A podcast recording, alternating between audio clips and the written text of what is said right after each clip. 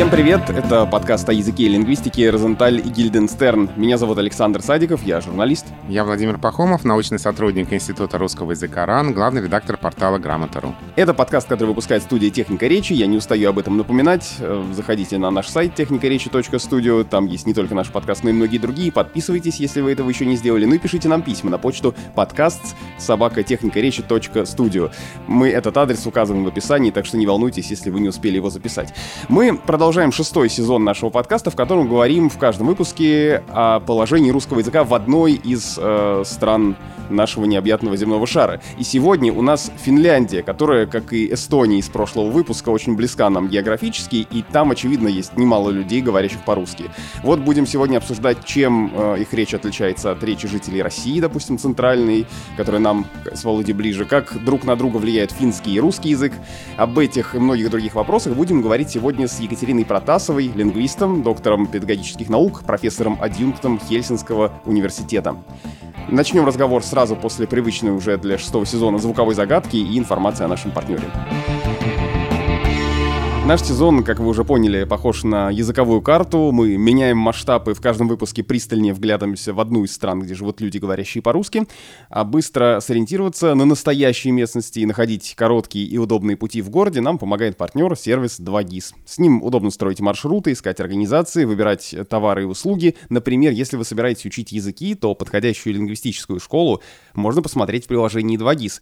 Просто выберите нужную вам рубрику, например, «Образование», далее нажимаем «Дополнительное образование» и «Языковые школы», и нажмите «Написать всем» кнопочку внизу. Вопросы можно задавать прямо в 2GIS и здесь же получать на них ответы, без лишних звонков в компании и изучения сайтов продавцов. Заходите на 2GIS.ru и скачивайте приложение, ссылку мы, как обычно, оставим в описании этого эпизода. Ну и в этом эпизоде мы вместе с 2GIS приготовили для вас и для нас еще одну звуковую загадку. Ну, на самом деле, скорее для вас, потому что мы с Володей оба участвовали участвовали в э, записи и монтаже «Какое место в Москве» звучит вот так. Обзорные экскурсии по Москве приглашаем. Автобусные экскурсии, билеты в автобусе, речные экскурсии. Автобус плюс теплоход, так и средний, дешевле, билеты в автобусе.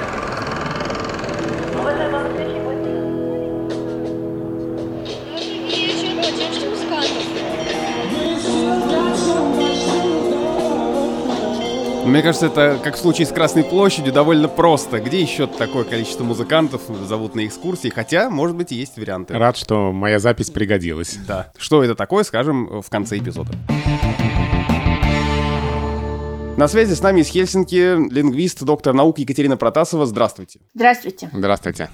Я бы хотел в качестве отправной точки для нашего разговора взять письмо нашего слушателя Сергея Чистякова, которое пришло буквально накануне нашей записи. Мы э, не зря объявили тему э, сезона и просили людей писать, что они думают о ней и какие вопросы они бы хотели обсудить. Э, Сергей живет в Финляндии, и он написал нам огромное письмо, он назвал его эссе, в котором он рассказывает и о своем отношении, и о каких-то наблюдениях. Я буду цитировать некоторые отрывки из этого письма сегодня, сегодня, чтобы мы могли их обсудить и как-то проиллюстрировать, может быть, то, о чем мы говорим. Но начинает свое письмо Сергей так. «Меня зовут Сергей, я из России, в Финляндии живу уже 7 из 30 своих лет. Мне всегда были интересны языки и лингвистика, так что я с большим интересом слушаю ваш подкаст. Спасибо, Сергей.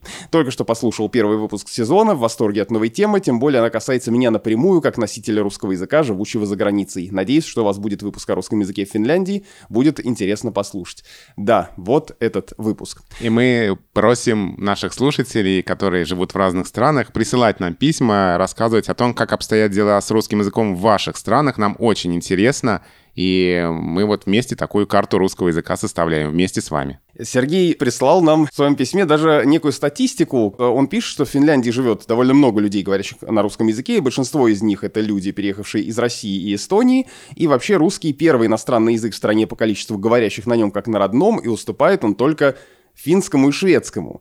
Э, в Финляндии живет около 85 тысяч человек с родным русским, то есть примерно полтора процента населения страны. Мне кажется, продолжает Сергей, что для страны, которая не была частью СССР и соцлагеря в целом, это очень много. Но уже от себя замечу, я была Финляндия частью Российской империи. А, Екатерина, скажите вообще, сколько людей говорит по-русски в Финляндии? Есть ли какая-то разница в том, какое количество людей говорит на русском в зависимости от того, где в Финляндии они живут? Такая разница есть, но тут нужно заметить, что историческое русскоязычное меньшинство, возможно, вообще не входит в эту статистику, если люди не указывают, что их родной язык, первый язык, язык, который они изучили в семье, русский. А если они, например, говорят на нескольких языках, то у них есть выбор, в то время как государственный регистр позволяет указать только один первый язык, язык, который называется э, в Финляндии материнским языком. Но это тоже накладывает определенные ограничения на то, с каким языком вы себя идентифицируете. Выходцы из Казахстана, э, Эстонии, Украины, Белоруссии могут указать другой язык в качестве своего первого, в то время как они на самом деле довольно часто используют в своей жизни русский язык. Это их выбор, да? Русский язык в Финляндии изучается, во многих школах, начиная даже с детского сада или с первого класса, с подготовительного класса школы, и около, видимо, 70 тысяч человек говорит на русском как иностранном. Часто они участвуют в различных мероприятиях, в которых э, используется русский язык просто для того, чтобы их поддержать. Например, в Финляндии выходят новости Юле телерадиокомпании на русском языке ежедневно. Это пятиминутные сообщения. И смотрит их ежедневно больше финнов, чем русских. Именно потому, что им интересно, как освещаются новости на русском языке. И для того, чтобы поддержать свой русский язык, может быть. Как э, вообще к русскому языку относятся обычные финны, для которых родной финский? Русский язык это что? Это язык бывшей метрополии, это язык э, бывшего врага, это язык туристов из Петербурга, или это просто один из иностранных языков э, там государств, которые окружают Финляндию?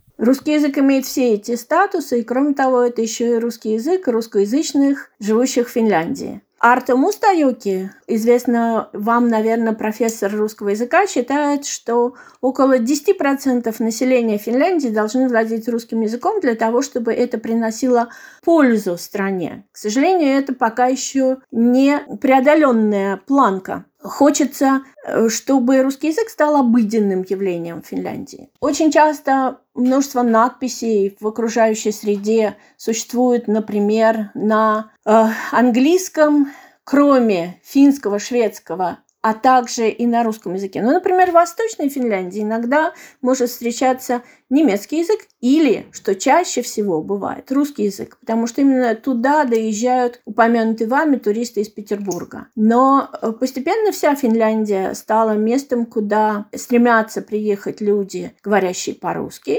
и для многих э, русскоязычных, живущих за рубежом, э, зима – это то время, которое они проводят во время каникул рождественских или лыжных каникул в Финляндии. То есть они приезжают сюда за снегом, если, например, живут в Испании или еще где-то. А в Лапландии огромное количество надписей именно на русском языке это обращение к туристам. Но есть надписи на русском языке и тогда, когда обращаются именно к своему русскоязычному меньшинству. Это те случаи, когда дается указание о том, как оформлять документы, как вести себя в той или иной ситуации. Очень много сайтов содержат информацию на русском языке, если там есть выбор языков. В восточной части Финляндии, в некоторых городах, может быть, даже до 5% русскоязычного населения. А в западной части э, меньше но можно сказать, что почти вся Финляндия теперь такое место, где кто-нибудь говорит где-нибудь по-русски. Как вы рассказывали в своей первой передаче, что Весь мир — это такое место, где можно найти человека, говорящего по-русски, так и в Финляндии. Ну, в Финляндии, наверное, найти говорящего по-русски человека проще, чем, я не знаю, в ЮАР, может быть.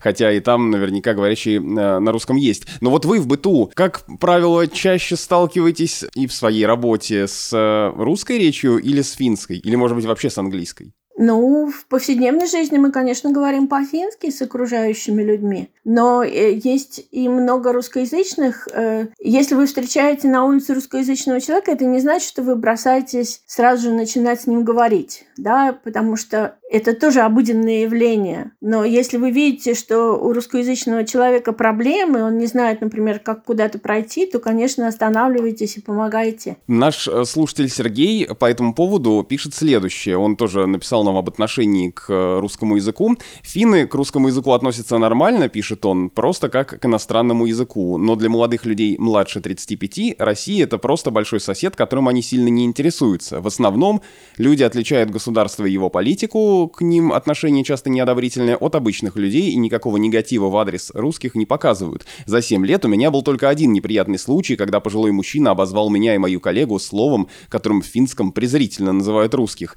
Но подобные люди есть везде, и внимание обращать на это не стоит. Русский, как иностранный, в школах относительно популярен. Я несколько раз разговаривал с людьми, которые учили русский в школе. Есть интерес к России как к стране. Меня часто спрашивают об отношении самих россиян к политической ситуации, разным событиям, к Финляндии, чтобы получить точку зрения с другой стороны. Вот э, о чем пишет Сергей, что, в общем, тоже как бы ничего такого обычный язык действует. Э, другое дело, что для молодых людей, может быть, он не представляет такого явного интереса э, по сравнению с другими языками, как, может быть, для людей э, старшего возраста. Я живу в Финляндии с 90-го года, и за это время даже за это время э, отношение к России колебалось. То есть есть такие люди, которые, например, с восторгом приняли перестройку, есть такие люди, которые очень испугались кризиса 90-х годов, есть люди, которые увидели в начале 2000-х годов огромные возможности, открывали рынки, и не иметь своего филиала в России было нетипично для Фина. Э, но сейчас, э, в период пандемии, все как будто бы бы замерли в ожидании того, каким будет развитие событий. Да? Это немножко непонятное время. Э, русское прошлое есть у Финляндии, и есть русское настоящее. Э, если мы вспомним историю, то, например, купечество в Гельсинфорсе до Октябрьской революции или Октябрьского переворота э, было в значительной степени русскоязычным. И до сих пор в брендах существуют русские фамилии, э, такие как Киселев, и Синебрюхов. И это считается общим, так сказать, наследием, да, которым можно пользоваться, на котором можно строить дальше отношения. Недавняя иммиграция, как раз иммиграция вот последних лет, которым, видимо, принадлежит ваш корреспондент. Вы сейчас, я прошу прощения, не могу не перебить, вы использовали слово корреспондент, но не в значении журналист, работающий, да, где-то, а корреспондент как человек, написавший нам письмо, то есть корреспонденцию. Да-да, старое значение этого слова. Последние годы огромное количество людей приезжает именно тогда, когда э, находят работу, э, работу в IT-фирме найти очень легко. Это такой важный поток иммиграции во всех странах. Приезжают также для того, чтобы учиться, а если э, учишься, то выучиваешь финский язык, и при наличии владения финским языком опять можно найти работу в Финляндии. А если, например, до 90-х годов основная иммиграция в Финляндию была по матримониальной линии, то в 90-е годы это были финноязычные репатрианты, ингерманландские финны и те финны, которые приехали в Россию в течение 20 века в основном для того, чтобы строить социализм, коммунизм и так далее. Но основной поток вот ингерманландских финнов закончился в начале десятых годов. По этой визе почти никого теперь не принимают. Зато очень многие вот стали приезжать именно потому, что открывали свои какие-то стартапы, э, свои предприятия, и для этого был создан благоприятный климат. Какова ваша личная история? Вот вы оказались в Финляндии, вы сказали, в 90-м году, да? Как это случилось, с, с какой целью, почему Финляндия? цель вашего приезда. Вы знаете, меня пригласили на работу именно потому, что создавался как раз двуязычный детский сад, И был такой проект по развитию детского двуязычия. Когда я приехала, здесь было так мало русскоязычных, что практически все, кто говорил в какой-то степени по-русски, были востребованы. И люди, с которыми я здесь общалась, когда приехала, были, как правило, старые русские. То есть вот то самое русскоязычное меньшинство, которое э, сформировалось здесь за те годы, что и Финляндия была частью Российской империи автономным княжеством, великим княжеством финляндским, да, и еще даже до этого, потому что вообще русский язык проникал на территорию Финляндии прежде всего э, благодаря православным миссионерам. Есть потомки тех самых первых миссионеров, которые пришли в Финляндию, и люди, говорящие по-русски в этих э, родах. На протяжении XIX века в Финляндию регулярно приезжали русскоговорящие люди. Э, например, это были военные. И когда была э, революция, на территории Финляндии оставалось 100 тысяч русских войск. И э, эти люди вынуждены были покинуть Финляндию. Потом некоторые из них вернулись. Кроме того, через Россию приезжали те, кто получил образование в Петербурге. И здесь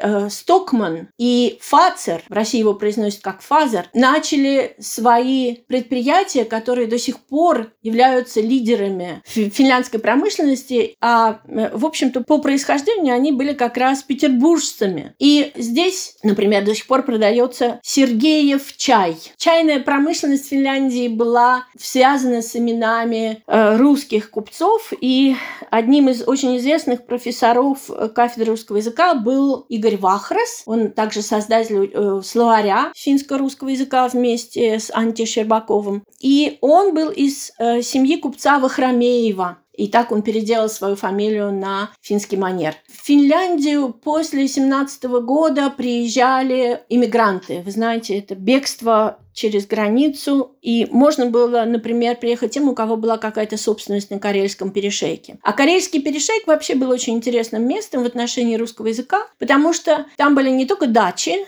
но там было и местное русскоязычное население, которое здесь существовало с 18 века, даже до того времени, когда э, Финляндия вошла в состав Российской империи, и здесь были крестьяне, переселенные из внутренних э, губерний Российской империи, и они до сих пор сохранили отчасти свой русский язык, но их компактное проживание нарушилось тогда, когда нужно было эвакуироваться э, в связи с наступлением Красной Армии во время Второй мировой войны. Ну вот вы уже много лет Финляндии, а чувствуете ли вы, что ваша собственная речь как-то изменилась, допустим, под влиянием финского, или э, вы смотрите на то, как меняется русский язык и что обсуждают здесь в России, и понимаете, что вас эти изменения, например, не касаются или вас они удивляют? Как вы бы оценили э, вашу собственную речь, меняется ли она э, под влиянием того, где вы находитесь? Когда-то мы встретились с преподавателями русского языка из разных стран, и я была поражена тем, насколько наши жесты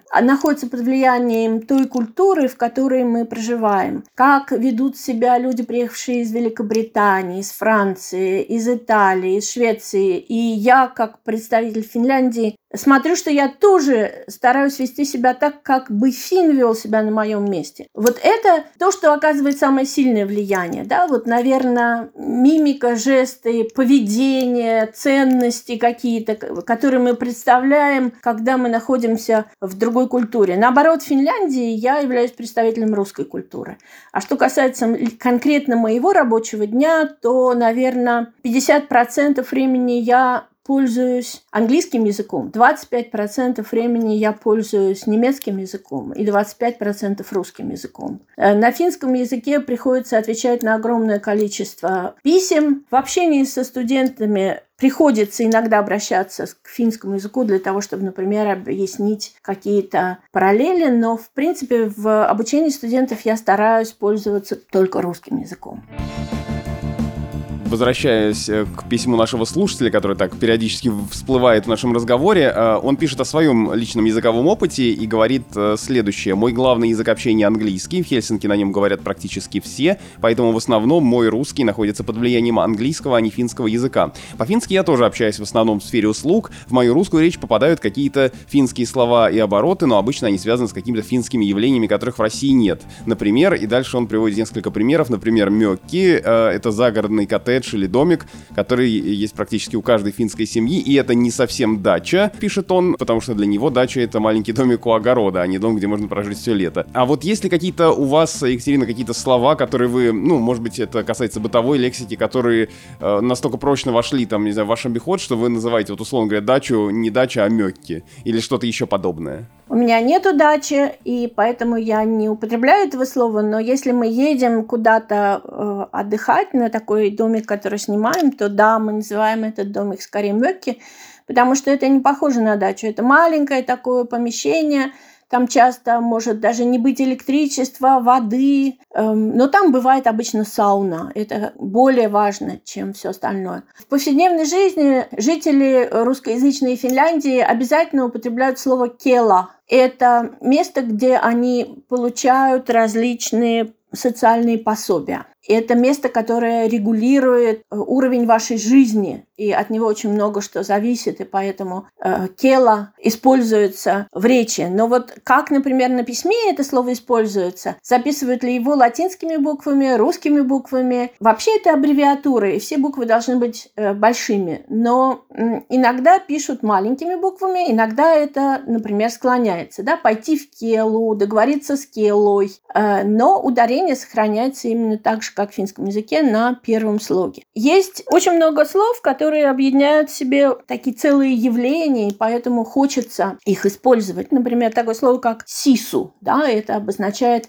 особое качество характера, умение не отвлекаться на превходящие обстоятельства и добиваться своего, несмотря ни на что. Есть и другие заимствования в повседневной жизни. Например, когда двуязычные дети овладевают языком, у них очень много именно такого влияния настоящего влияния финского языка. Например, я получила две новые подружки. Или он получил очки, вместо ему выписали очки. Или, например, не верю, что бабушка приедет, вместо не думаю. Буквальный перевод финского глагола. Или, например, выходим на следующей остановке, может быть сказано остаемся, потому что так будет по-фински. Или вот, например, такой пример. Сними картину с этого селезня, то есть сфотографируй эту утку. В э, согласовании глагола, например, птица летит, рыбы плывет в единственном числе вместо множественного. Или писать на бумагу, а не на бумаге. Или забыть домой, а не дома. Это все влияние финского языка. Самый типичный пример – это, наверное, купить из магазина. И, кстати, если мы будем переводить буквально с финского языка, то у нас получится «на России», а не «в России», что тоже встречается в русском языке в Финляндии. Вы упомянули понятия, которые есть в финском языке, которые обозначают что-то такое, ну, может быть, чего нет в русском, и что-то,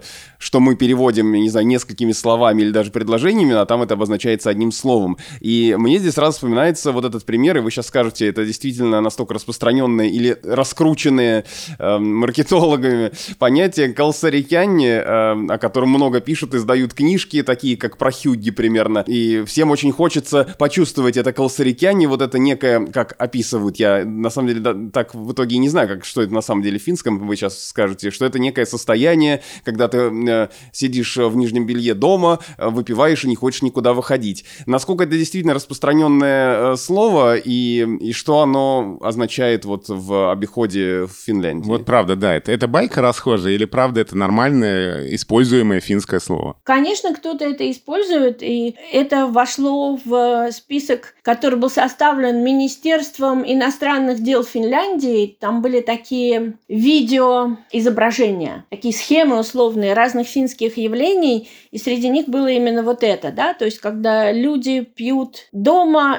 особо не заботясь о том, как они выглядят. Но я бы сказала, что вот это, эти кальсоны, эти кельсери, да, они могут быть использованы и в разных других обстоятельствах. Например, когда люди ходят в магазин, им совершенно не обязательно быть прилично одетыми. Они могут и так э, пойти туда и гулять. И, ну, на работу все-таки в основном приходят прилично одетыми. Но поскольку опять пандемия, то нижняя часть тела может быть какой угодно, потому что ее не видно, в, например, в преподавании. Да? Вообще это расслабленность, э, нежелание э, быть лучше, чем ты есть на самом деле. Нежелание искусственным образом прихорашиваться. Тут, наверное, есть интересное для вас такое явление, что в Финляндии стараются называть все, что приходит в обиход, словами финского происхождения. Вообще стремление сохранить финский язык довольно сильная. Например, некоторые люди не покупают какие-то изделия, на которых есть надпись крупными буквами на английском языке, а только те, где написано по-фински. Хотя в повседневную речь приходит очень много таких теговых заимствований из английского, ну просто отдельные такие вставки английских выражений. Против этого выступают лингвисты, а э, название, например, компьютера это будет э, tietokone или название клавиатуры будет непеймисто. То есть свои собственные слова придумываются для того, чтобы это назвать. Но на сленге эти слова будут производными от английских слов. То есть Официальное название сленг это будет другое. Например, распечатать будет принтата, а не э, тулоста как было бы прямо по-фински. Ну вот, кстати говоря, э, э, ну это мы сейчас э, больше, конечно, про финский язык стали говорить, но в связи с этим у меня одно, скорее, такое, что мне вспомнилось, и второе это вопрос. Вспомнилось мне, что в исландском языке примерно похожая ситуация.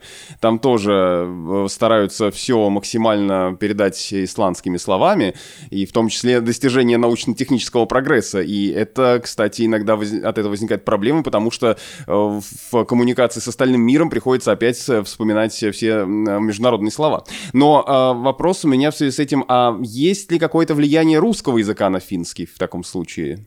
Ну, это влияние, как мы можем догадаться, уходит в глубину веков. И иногда не очень понятно, откуда какое слово вошло в русский язык и финский язык. Происходило ли это одновременно, или, может быть, в какой-то момент один э, язык давал исходное какое-то понятие другому языку. Ну вот, например, с такими словами, как «хлев» и хлеб, которые были заимствованы в русский язык, как я понимаю, из готского, и по-фински тоже. Это выглядит как лава, хлеб, и лейпа – хлеб. То есть э, вроде бы один источник, но выглядит они непонятно как. Другое дело, например, Тори, да, торг, площадь торговая, которая, понятно, связана тоже и с русским языком. Или, например, сопели, соболь. Это естественные слова.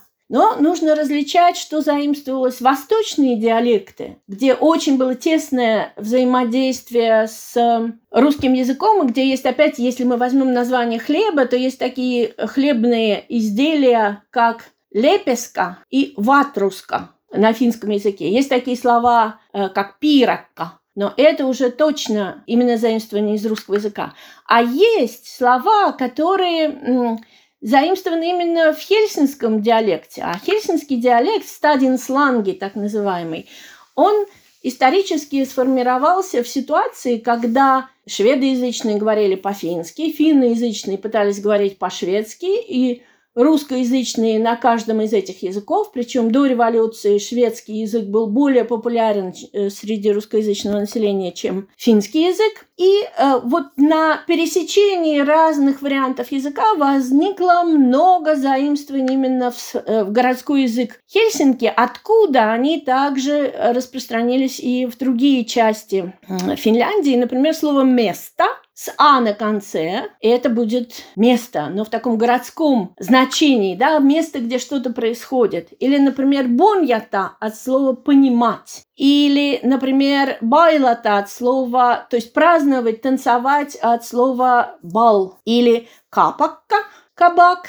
Или, например, лавка в значении какого-то магазина. И еще очень интересное слово, например, сапуска. Э, это закуска. Почему там так изменилось, непонятно. как будто это чего-то запуск, а не закусь. Но сапуска будет склоняться по-фински. Это будет сапуска, сапускоиден, сапуска и так далее. То есть интересно, что вы вроде бы узнаете слово, но в то же время не уверены, оно или не оно. Оно так преобразовалось в финском языке, что кажется совершенно другим. А в русском языке из финского языка много названий рыб, э, но, в общем-то, заимствований меньше, чем из русского финский. Андрей Анатольевич Залезняк называл финский язык холодильником. Мне очень нравится это сравнение. Э, здесь произнесении финских слов сохраняются те различия произнесения русских слов, которые в современном русском языке уже неразличимы. И это эм, требует большего изучения именно истории финского языка. Он изменился очень сильно за последние сто лет, и хочется, чтобы э, все вот эти вещи, которые могли бы пролить свет на то, как формировался русский язык, тоже были бы в обиходе. А знаете, я вот хотел спросить, э, не было ли случаев, может быть, когда на границе России и Финляндии формировался какой-то пиджин, ну вот как знаменитый Руссинорск, например, который был таким смешанным э, русско-норвежским языком, который там обслуживал общение торговцев русских и норвежских. Вот не было ли какого-то русско-финляндского, русско-финского пиджина? Статья о таком э, языке есть у Елены Перехвальской э, в книге о русских пиджинах. Она описывает то, как торговцы подержанными холодильниками как раз использовали русский язык. Что им удалось сократить из грамматики русского языка для того, чтобы использовать русский язык в своих целях, в целях достижения максимального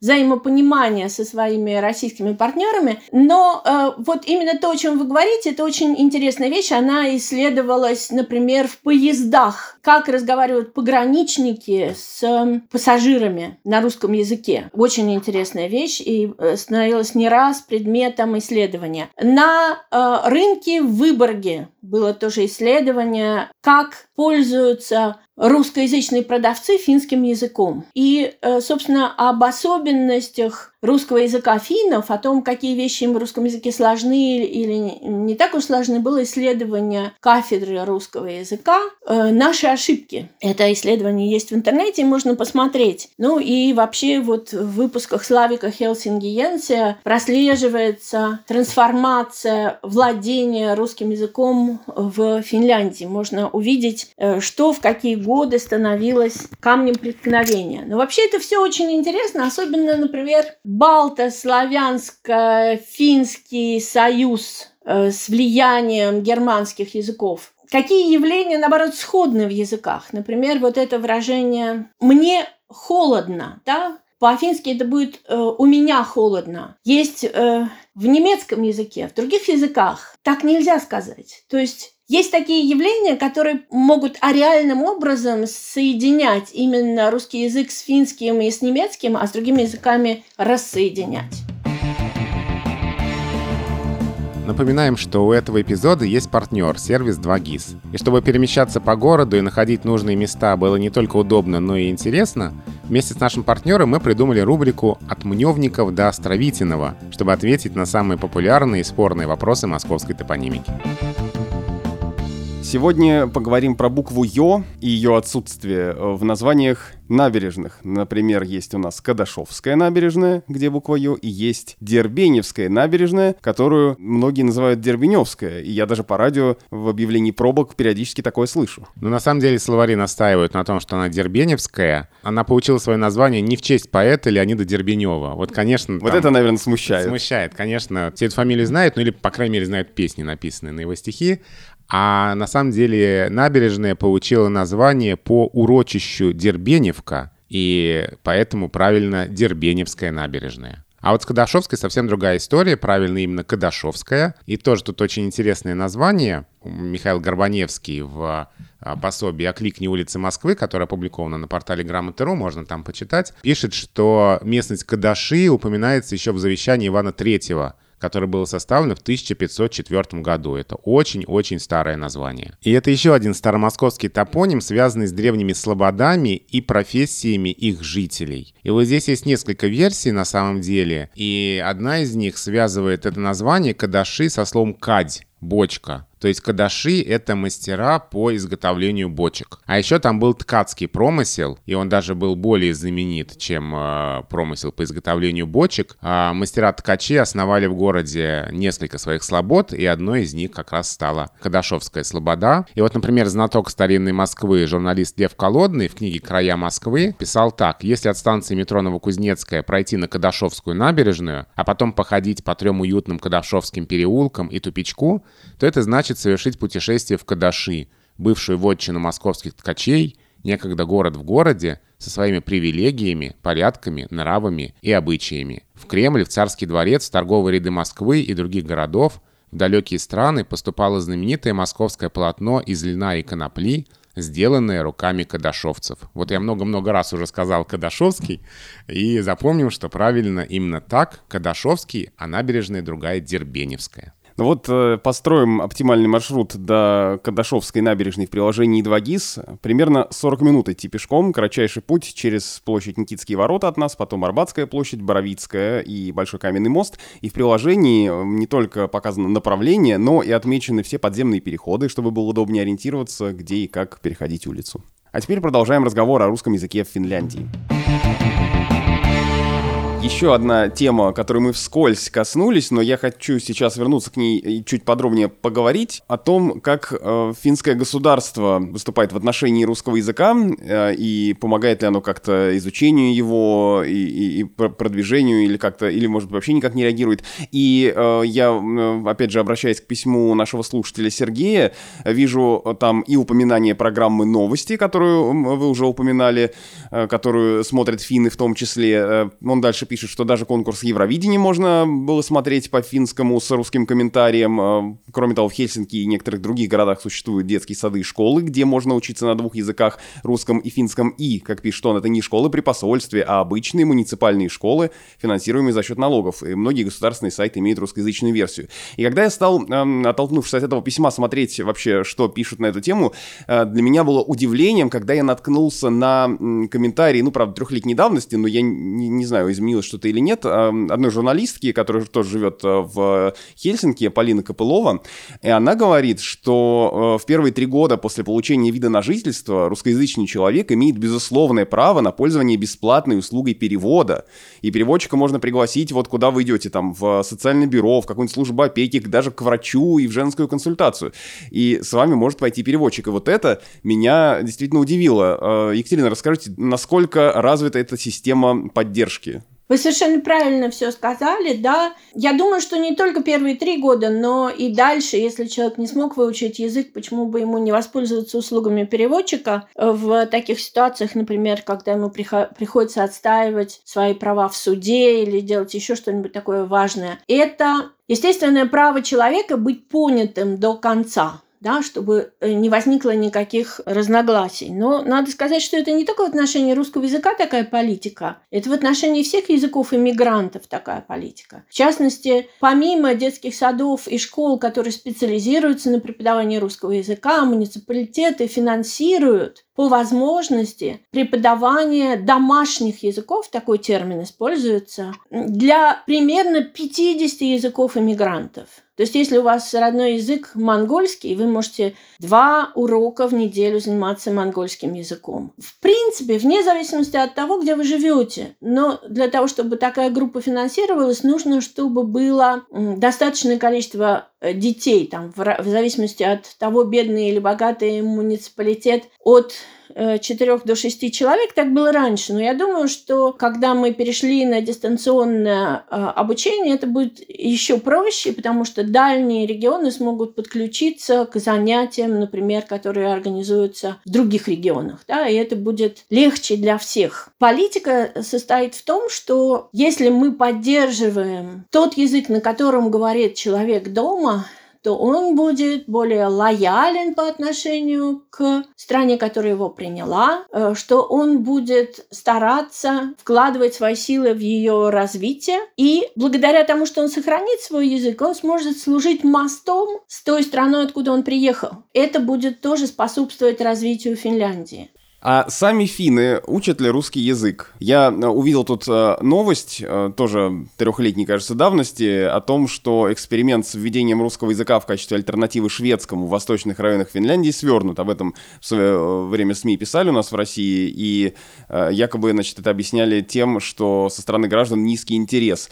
А вот что вы об этом думаете? Какие у вас есть наблюдения и данные? В системе образования Финляндии мне всегда очень нравилось то, что каждый человек в течение школьного обучения может выучить пять языков. То есть, в принципе, давалась такая возможность, давался шанс, организовывалось обучение. Но понятно, что в столице и в столичном регионе и в крупных городах возможностей для этого больше. Но сейчас вообще такая тенденция к сокращению количества изучаемых языков со стороны населения, а со стороны государства, наоборот, стремление предложить начинать изучать иностранные языки как можно раньше. Поощряются двуязычные детские сады, поощряются преподавание с первого класса иностранных языков. И тем не менее, большинство склоняется к английскому языку, считает, что с английским языком достаточно шансов справиться с разными ситуациями, в том числе и в Восточной Финляндии. Этот эксперимент там был проведен именно потому, что с людьми, говорящими по-шведски, там жители редко сталкивались, а с людьми, говорящими по-русски, очень часто. И чтобы их понимать, им нужно было знать русский язык. Но сейчас, поскольку опять пандемия, нет особенно э, большого наплыва русскоязычных, очень многие даже предприятия закрылись, те, которые работали на туризм. Да? Вот это все все свернуто, и сейчас непонятно, как будет развиваться дальше.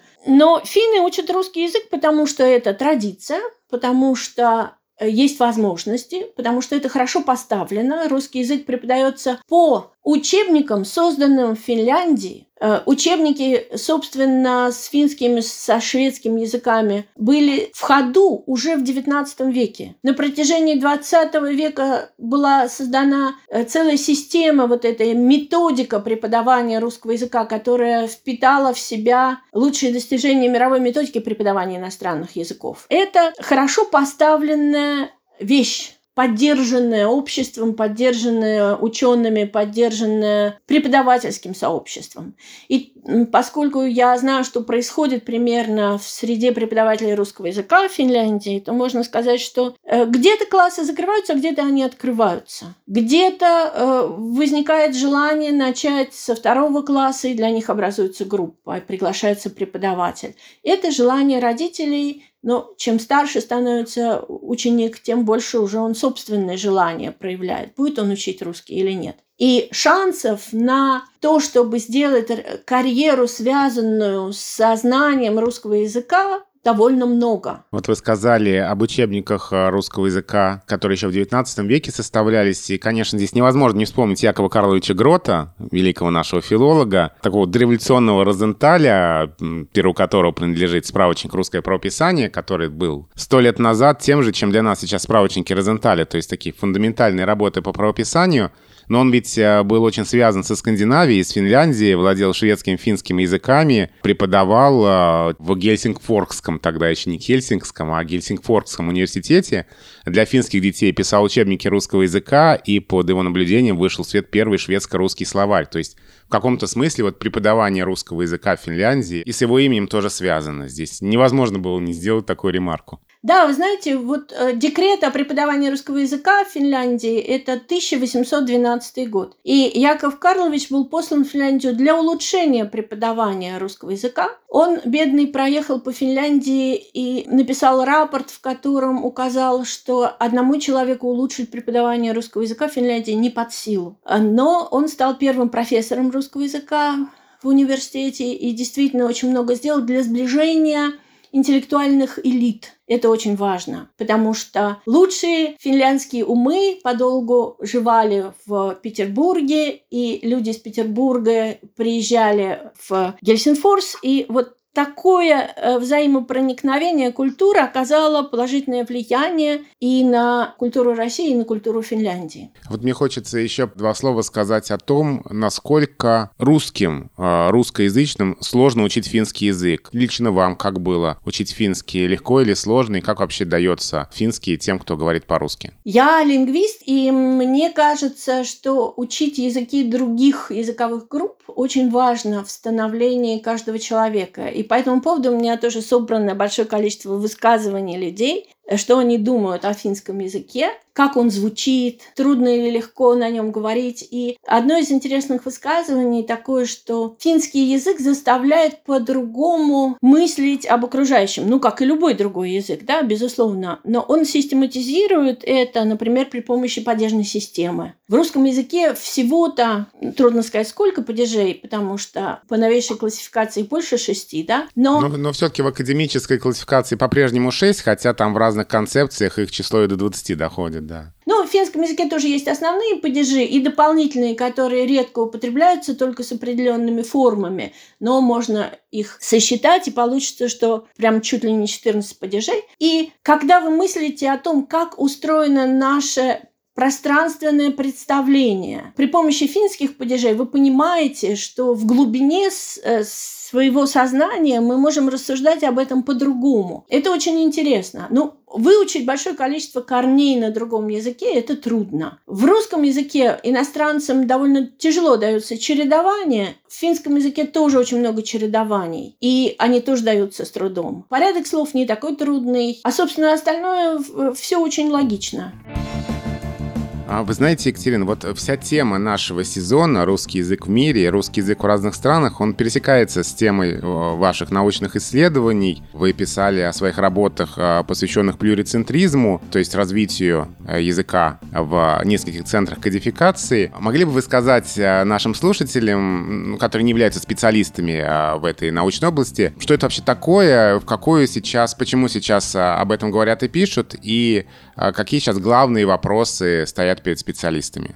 Эм, большое спасибо за э, этот ваш цикл. Когда я увидела, чем вы занимаетесь в этом году, я была очень рада, потому что наконец-то кто-то обратил внимание на то, что русский язык существует не только в России, и что в каждой стране он принимает свои собственные формы. Другой вопрос, как мы к этим формам будем относиться? Будем ли мы считать, что это искажение русского языка, или мы будем говорить о том, что это рождение новых вариантов русского языка, приспособленных к жизни в других условиях. Все было бы просто, если бы они действительно всегда и везде, в каждой стране функционировали совершенно одинаково. Но сколько людей, столько и вариантов русского языка. И, кстати, то же самое и в России. Вот множественность центров существования русского языка предполагает, что есть какие-то люди, которые занимаются оформлением вот этих новых вариантов языка. Русский язык уже э, считается плюрицентричным, плюрицентрическим, э, поскольку об этом говорил когда-то Майкл Клайн, один из идеологов вот этого направления. Для Майкла Клайна было прежде всего важно показать, что немецкий язык существует в разных странах, и что э, эти формы Эм, языка отличаются друг от друга, но это такая признанная вещь. Да? Мы знаем, что есть швейцарский немецкий, австрийский немецкий, австралийский немецкий для э, Майкла Клайна особенно важно и так далее. Ну, про английский язык вообще очень много исследований, и там есть вот эта идея о том, что есть центральный круг употребления языка и есть расходящиеся круги в зависимости от того, сколько стран используют его в качестве официального или государственного, или где этот язык изучается в школе, и какие варианты признаются в разных областях. Вот это очень интересная вещь. У нас всегда есть элита, которая лучше владеет языком, и она может выступить в качестве инициатора создания собственной кодификации русского языка, как это, как это происходит, например, постепенно в Казахстане, где создаются свои словари того, как нужно использовать географические названия, административные всякие названия и так далее в Казахстане на русском языке. А есть, например, Финляндия, где, как мы увидели, есть своя собственная история существования русского языка. И есть учебники, созданные в этой стране, и есть э, своя какая-то традиция называния определенных мест на русском языке, но нету бюро, которое занималось бы решением вопросов о норме в отношении финского и шведского языка это есть, а в отношении русского языка пока нет. И мы не знаем, как писать слово «кела» латинскими буквами, русскими, э, большими или маленькими, или с большой буквы. Да, вот это все должно как бы э, решаться, потому что без этого мы не знаем, действительно отличается наш язык от того, что есть в России, или мы должны каждый раз говорить ведомство по делам социальным и пенсионным вместо того, чтобы произносить это короткое слово. При этом большая часть народа будет вам говорить, о, вы знаете, мы тут уже совсем забыли русский язык, у нас тут русский язык свой, это вот там где-то в Москве, в Петербурге хорошо говорят на русском языке, а мы как можем, так и говорим. Это отношение людей к своему языку как к другому, это очень важный признак плюрицентризма. Но до принятия именно той нормы, которые люди на самом деле используют для того, чтобы общаться друг с другом, еще очень далеко. И вот эта э, застенчивость или неудобство, неприятие своего собственного языка, стремление признать, что да, конечно, мы уже совсем забыли русский язык, он у нас совсем неправильный, я уже не помню, как это сказать, я не могу найти слово, которое бы соответствовало в переводе этому языку. Это тоже такой признак того, что языки отдаляются друг от друга. Для английского языка очень важно, что он существует в разных странах э, с определенными статусами. Для русского языка пока это как будто бы такая вещь не очень приветствуемая. Да? Говорят, что нужно, чтобы русский язык следовал определенным нормам. А может быть, это было бы интересно признать, что есть такие недоминантные разновидности языков. И это опять ставит такой вопрос очень важный, кому принадлежит язык. Если я говорю на этом языке, если я выучила его в своей семье, если он для меня язык, на котором я хочу и могу говорить без напряжения, может быть, я имею право говорить так, как я хочу, кто будет мешать мне это делать? Вот самоощущение – это очень важный фактор. Вот, скажем, в Германии российские немцы очень часто утверждают, что их язык – это не русский язык в России, а другой. Но какой именно? Мы описываем это, но на самом деле получается, что, в общем-то, он в основе своей именно тот самый русский, на котором говорят в России, но с определенным количеством заимствований. Причем заимствования начались еще на территории Казахстана, когда там эти люди жили, э, или на территории Украины, когда там жили прабабушки и прадедушки. А сейчас э, в него входят какие-то диалектные слова западной или восточной Германии. И вообще это все очень живое. Да? Вот мы видим, как на наших глазах происходят те самые изменения в языке, о которых мы в исторических учебниках читаем как о свершившемся факте. Вот это очень важная мысль, мне кажется, и очень здорово, что вы об этом сказали.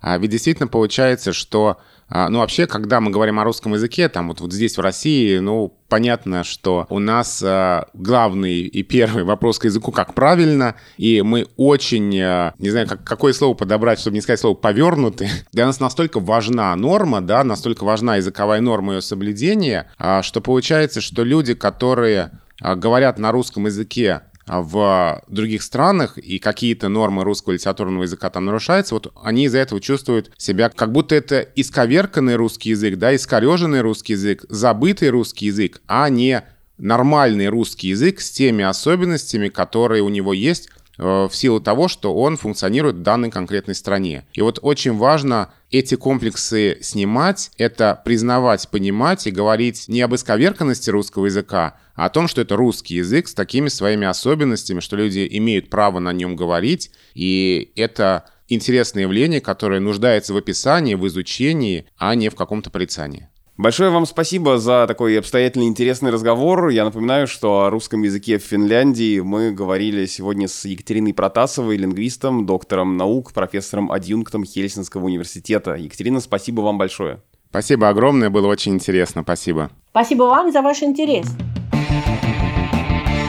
Обзорные экскурсии по Москве приглашаем. Автобусные экскурсии, билеты в автобусе, речные экскурсии. Приглашают на экскурсии, звучат э, разные уличные музыканты. Володя, это ты записал этот интершум. Давай рассказывай, где же это было? Это было на Арбате. Самом начале Арбата со стороны Арбатской площади. Я стоял спиной к кинотеатру художественный и лицом к Арбату, и там это записывал. Да, там все время играют какие-то музыканты, и на самом деле они есть, э, по крайней мере, бывали раньше и на самом Арбате, но да, действительно, очень часто можно встретить их именно с этой стороны. То есть принимается не только ответ Арбат, но и ответ Арбатская площадь. Да, если кто-то хотел уточнить это место, да. Э, Еще раз спасибо сервису 2GIS, партнеру этого выпуска. 2GIS помогает искать организации, выбирать кафе, смотреть объявления о продаже и аренде квартир. Заходите на 2gis.ru или скачивайте приложение. Ссылки есть в описании этого эпизода. Это был подкаст «Розенталь и Гильденстерн», подкаст студии «Техника речи». Меня зовут Александр Садиков, я журналист. Я Владимир Пахомов, научный сотрудник Института русского языка РАН, главный редактор портала Грамота.ру. Подписывайтесь на нас, если вы этого еще не сделали. Заходите на сайт техникаречи.студио, пишите нам письма на почту подкаст собака техникаречи.студио. И э, если вы не запомнили этот адрес, то не переживайте, он в описании к нашему эпизоду также указан, как и все ссылки на платформы, где вы можете слушать наш подкаст. До встречи через неделю.